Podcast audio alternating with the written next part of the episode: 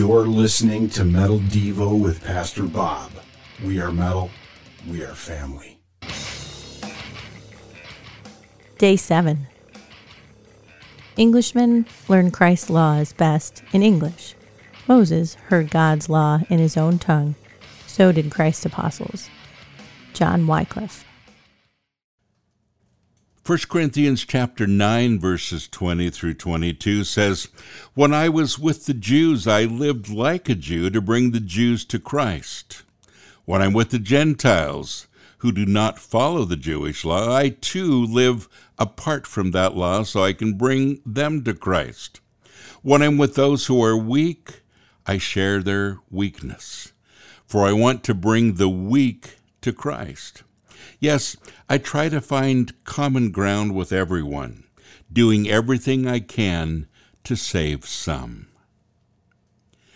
Historically, people have been afraid to take the gospel into certain places.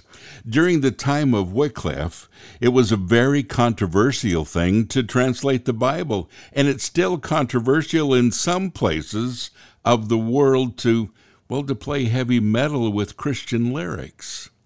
Though we absolutely need to preach the gospel correctly, we don't have to worry about it breaking. The gospel can't be torn apart no matter where we take it. When bringing the gospel into new territory, we need to neither ignore the tradition nor follow it completely. G.K. Chesterton has a good balance. He said, Whenever you remove any fence, always pause long enough to ask yourself, why was it put there in the first place? When Martin Luther started the Reformation, he understood that you couldn't change everything all at once, otherwise, it would shatter. The reformers weren't finished. They wanted us to continue, but still with one eye on the rich tradition of the church. So we, the Christian metal family, will bring the gospel into every metal genre as well. Think about it. Do you enjoy the riches of Christianity's tradition while preaching a gospel that speaks to today's culture?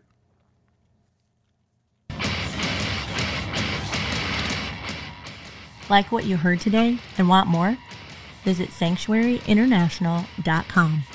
We are metal, we are family.